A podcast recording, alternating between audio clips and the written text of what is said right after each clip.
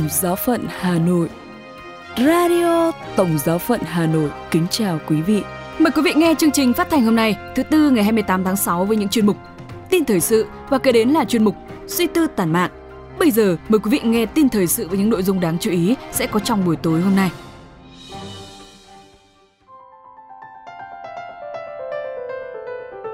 Hoạt động tại Tổng giáo phận Hà Nội.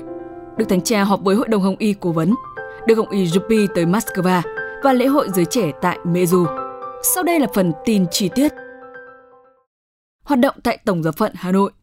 Tại Tổng giáo phận Hà Nội đã diễn ra một số hoạt động đáng chú ý.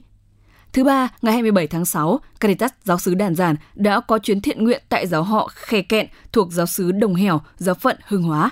Chuyến thiện nguyện do cha xứ Mikae Nguyễn Ngọc Thành tổ chức. Cùng song hành với cha Mikae có quý thầy, quý sơ, ban mục vụ và đại diện các hội viên trong giáo sứ. Giáo họ Khe Kẹn thuộc giáo sứ Đồng Hẻo tọa lạc tại xã Cát Thịnh, huyện Văn Chấn, tỉnh Yên Bái, với 100% giáo dân là người Hờ Mông. Đời sống của bà con nơi đây gặp nhiều khó khăn. Trong tâm tình sẻ chia, Caritas giáo sứ Đàn Giản đã đến thăm hỏi và trao những phần quà cho bà con. Sau thánh lễ, cha Mikae cùng đại diện Caritas giáo sứ Đàn Giản đã tận tay trao tặng 100 xuất quà tới bà con giáo dân tại giáo họ Khe Kẹn. Liên quan đến hoạt động của phong trào thiếu nhi thánh thể, vào thứ hai, ngày 26 tháng 6, hơn 300 tham dự viên đến từ các sứ đoàn trong giáo hạt đã về với nhà thờ chính tòa Hà Nội để cùng nhau mừng kính lễ quan thầy Phêrô và Phaolô. Trong lễ chào cờ khai mạc, cha tiên úy liên đoàn du xe Đào Trọng Thành đã chia sẻ câu chuyện dưới cờ về hình ảnh của hai thánh tông đồ Phêrô và Phaolô, hai chứng nhân anh dũng hy sinh vì Chúa Kitô, hai trụ cột của giáo hội. Kế đó là phần thi tìm hiểu về tin mừng Matthew dành cho khối thiếu nhi và khối huynh dự trưởng. Kết thúc thánh lễ, các đội thi tìm hiểu tin mừng Matthew với thành tích tốt nhất đã cùng nhau nhận giải thưởng khích lệ liên quan đến việc lãnh nhận bí tích khai tâm. Vào sáng Chủ nhật ngày 25 tháng 6, cha xứ Vincente Phạm Văn Thắng đã long trọng cử hành thánh lễ ban bí tích thánh thể cho 47 em thiếu nhi tại nhà thờ giáo sứ Yên Kiện. Được biết, để chuẩn bị cho ngày lễ này, cha xứ Vincente đã cho các em lãnh nhận bí tích hòa giải lần đầu tiên vào thứ Bảy ngày 24 tháng 6 cùng với bố mẹ các em. Với hoạt động giáo lý, trong tâm tình yêu mến Chúa và nỗ lực canh tân đời sống đức tin, giáo sứ Khắc Cần đã tổ chức hội thi giáo lý cấp giáo sứ vào thứ Ba ngày 27 tháng 6.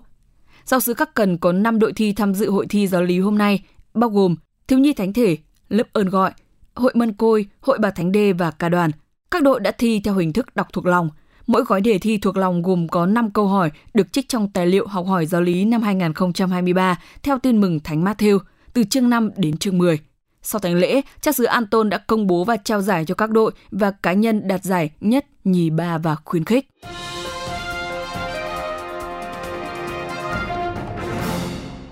Đức Thánh Cha họp với Hội đồng Hồng Y Cố vấn. Thứ hai ngày 26 tháng 6, Đức Thánh Cha bắt đầu chủ sự khóa họp với Hội đồng Hồng Y Cố vấn. Đây là khóa họp thứ hai từ khi Đức Thánh Cha đổi mới Hội đồng Hồng Y này. Hội đồng Hồng Y Cố vấn, thường được gọi là C9, đã được Đức Thánh Cha thành lập vào ngày 28 tháng 9 năm 2013, gồm 9 Hồng Y để trợ giúp Ngài trong việc điều hành giáo hội hoàn vũ và cải cách giáo triều Roma.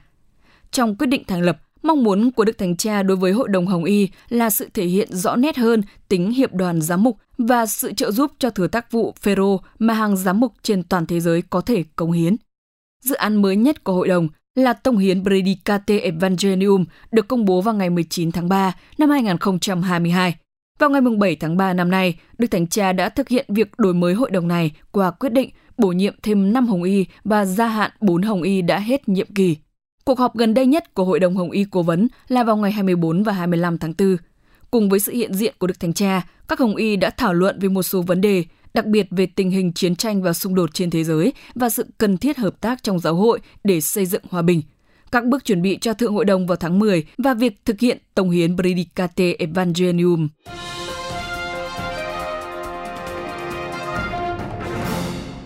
Đức Hồng Y Rupi tới Moscow sau khi đi Kiev, thủ đô Ukraine, Đức Hồng Y Matteo Zuppi, Chủ tịch Hội đồng Giám mục Ý, đã lên đường sang Moscow, Liên bang Nga, để thi hành sứ mạng mà Đức Thánh Cha Francisco ủy thác, đó là góp phần làm cho bầu không khí chiến tranh giữa Nga và Ukraine hòa dịu hơn, tạo điều kiện cho sự đối thoại hòa bình. Trong một thông cáo của phòng báo chí Tòa Thánh, công bố vào sáng ngày 27 tháng 6 cho biết, trong những ngày 28 và 29 tháng 6, Đức Hồng Y Matteo Zuppi cùng với một chức sắc thuộc Bộ Ngoại giao Tòa Thánh sẽ viếng thăm Moscow trong tư cách là đặc phái viên của Đức Thánh Cha Francisco. Mục đích chính của sáng kiến này là khích lệ những cử chỉ nhân đạo có thể góp phần tạo điều kiện cho một giải quyết tình trạng bi thảm hiện nay và tìm ra những con đường để đạt tới một nền hòa bình công lý. Cũng trong ngày này, Phòng báo chí Tòa Thánh còn cho biết, trong tháng 7 sắp tới, như thông lệ, các buổi tiếp kiến chung, các cuộc tiếp kiến riêng và đặc biệt của Đức Thánh Cha đều bị ngừng lại. Các buổi tiếp kiến sẽ được mở lại trong tháng 8. Buổi tiếp kiến chung đầu tiên sẽ chính thức mở lại vào ngày 9 tháng 8.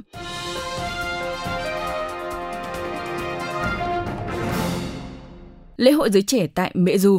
Hàng chục ngàn người từ nhiều nơi trên thế giới sẽ tới tham dự lễ hội giới trẻ lần thứ 34 được diễn ra từ ngày 26 đến ngày 30 tháng 7 tới đây với chủ đề Này là mẹ thầy và các anh em của thầy, trích trong Matthew chương 12 câu 49. Mễ Du là một làng nhỏ thuộc giáo phận Mostar. Lễ hội này được coi là cuộc tập hợp lớn nhất giới trẻ công giáo ở châu Âu. Trong hai ngày 24 và 25 tháng 6 vừa qua, kỷ niệm 42 năm bắt đầu các cuộc hiện ra của Đức Mẹ với 6 thiếu niên công giáo ở làng Bệ Du. Hàng chục ngàn tín hữu hành hương từ các nước đã tề tựu về trung tâm thánh mẫu này do các cha dòng Francisco coi sóc và dưới sự giám sát của Đức Tổng giám mục Nguyên sứ thần tòa thánh tại Hòa Lan, đặc ủy của Đức Thánh Cha coi sóc nơi hành hương này. Có cả các tín hữu đến từ những nước xa xăm như Trung Quốc, Malaysia, Chile, Peru.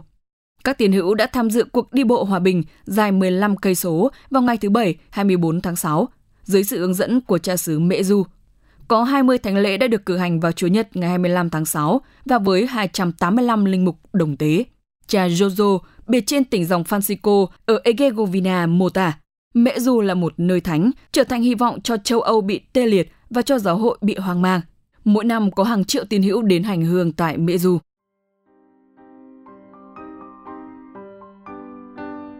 chuyên mục Suy tư tản mạn.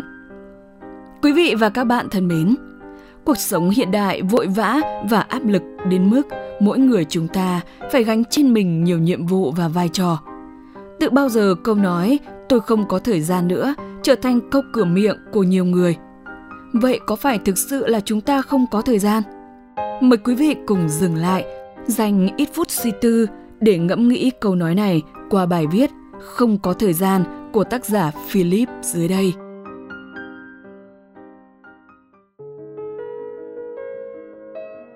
Cuộc sống vốn hữu hạn, con người hiện hữu trên đời được 70 hay 80 năm là dài rồi. Họa chăng có người được hơn trăm năm. Dù cuộc đời có dài đến đâu thì nó vẫn là hữu hạn so với tính vĩnh cửu của thời gian. Nói như vậy để thấy, ừ thì đúng là con người chúng ta không có nhiều thời gian thật – chúng ta không có quá nhiều thời gian để lãng phí cho những điều viển vông hay cho những theo đuổi vô ích. Chúng ta không có quá nhiều thời gian để sống cho ước mơ của người khác. Chúng ta cũng không có quá nhiều thời gian để làm siêu nhân trong một thế giới mà ai cũng hữu hạn. Thế nhưng chúng ta vẫn có đủ thời gian để sống cho chính mình mỗi người được sinh ra với một bản ngã độc nhất là phiên bản độc nhất của chính mình chúng ta được treo ban 24 tiếng một ngày, 7 ngày một tuần, 30 ngày một tháng và 365 ngày một năm để hoàn thiện mình hơn. Nhiều người cứ mải mê kiếm tiền mà quên chăm lo cho đời sống tinh thần của mình, dần bỏ quên những đam mê cũng như lý tưởng của mình. Con người chứ không phải cái máy, chúng ta cũng có cảm xúc và cả những yếu đuối. Chúng ta phải biết thương mình trước nếu muốn người khác thương chúng ta. Hơn nữa, chúng ta không thể tối ngày cứ than rằng tôi không có thời gian vì nhiều việc quá, để rồi bỏ lỡ bữa cơm với gia đình. Hay vì tôi không có thời gian nên tôi cho phép mình quên đi ngày đặc biệt của người thân của mình. Lấy lý do đó để phớt lờ đi những khó khăn mà anh chị em xung quanh tôi đang mắc phải. Ừ thì không có nhiều thời gian chứ không phải không có thời gian. Chúng ta tự cho mình những lý do có vẻ hợp lý nhưng chung quy lại đều là chọn lựa của mỗi người mà thôi. Nếu chúng ta biết cân nhắc và sắp xếp mọi việc tùy theo mức độ quan trọng của nó, chúng ta sẽ vẫn có cho mình và người khác những giây phút quý giá này. Chúng ta sẽ không hối tiếc vì đã đánh mất những khoảnh khắc quý giá mà cuộc sống mang lại. Những niềm vui, nụ cười và ánh mắt yêu thương.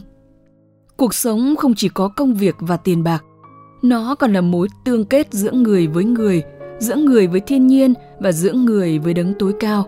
Thiên Chúa không tạo nên chúng ta để làm nô lệ cho công việc. Chính chúng ta đã tự trói buộc mình. Chính chúng ta đã không tôn trọng cảm xúc của mình, để rồi càng ngày càng lún sâu vào những áp lực vô hình. Hãy thinh lặng để biết mình cần gì và mình thích gì. Hãy cố gắng sống cuộc sống của mình. Hãy đi đến nơi mà mình muốn đến, thưởng thức những món ăn mà mình muốn ăn, gặp những người mà mình muốn gặp, đọc quyển sách mà mình muốn đọc. Tuy nhiên, cũng hãy sống với thực tại của mình, tìm cách cân bằng nó. Nếu chỉ ở đó mà mơ mộng hão huyền thì chúng ta sẽ mãi không thể làm được điều gì. Hãy thực tế nhưng đừng quên lý tưởng. Hãy luôn vội vã nhưng cũng nên chậm lại. Nghe có vẻ mâu thuẫn nhưng đúng là vậy mà. Đời luôn chất chứa những mâu thuẫn. Nhờ mâu thuẫn mà con người đạt được những bước nhảy vượt bậc. Không phải tôi không có thời gian mà chỉ là tôi không có quá nhiều thời gian thôi. Tuy nhiên, với khoảng thời gian hiện hữu ngắn ngủi trên đời như vậy, tôi vẫn có thể là tôi theo một phiên bản hoàn hảo nhất. Tôi sẽ cố gắng yêu thương bản thân và yêu thương mọi người nhiều nhất có thể. Tôi sẽ sống một cuộc sống đáng sống, để rồi khi tôi thực sự không còn thời gian nữa, tức là tôi sẽ chết, tôi sẽ không hối hận gì cả, vì tôi đã là tôi theo nghĩa trọn vẹn nhất.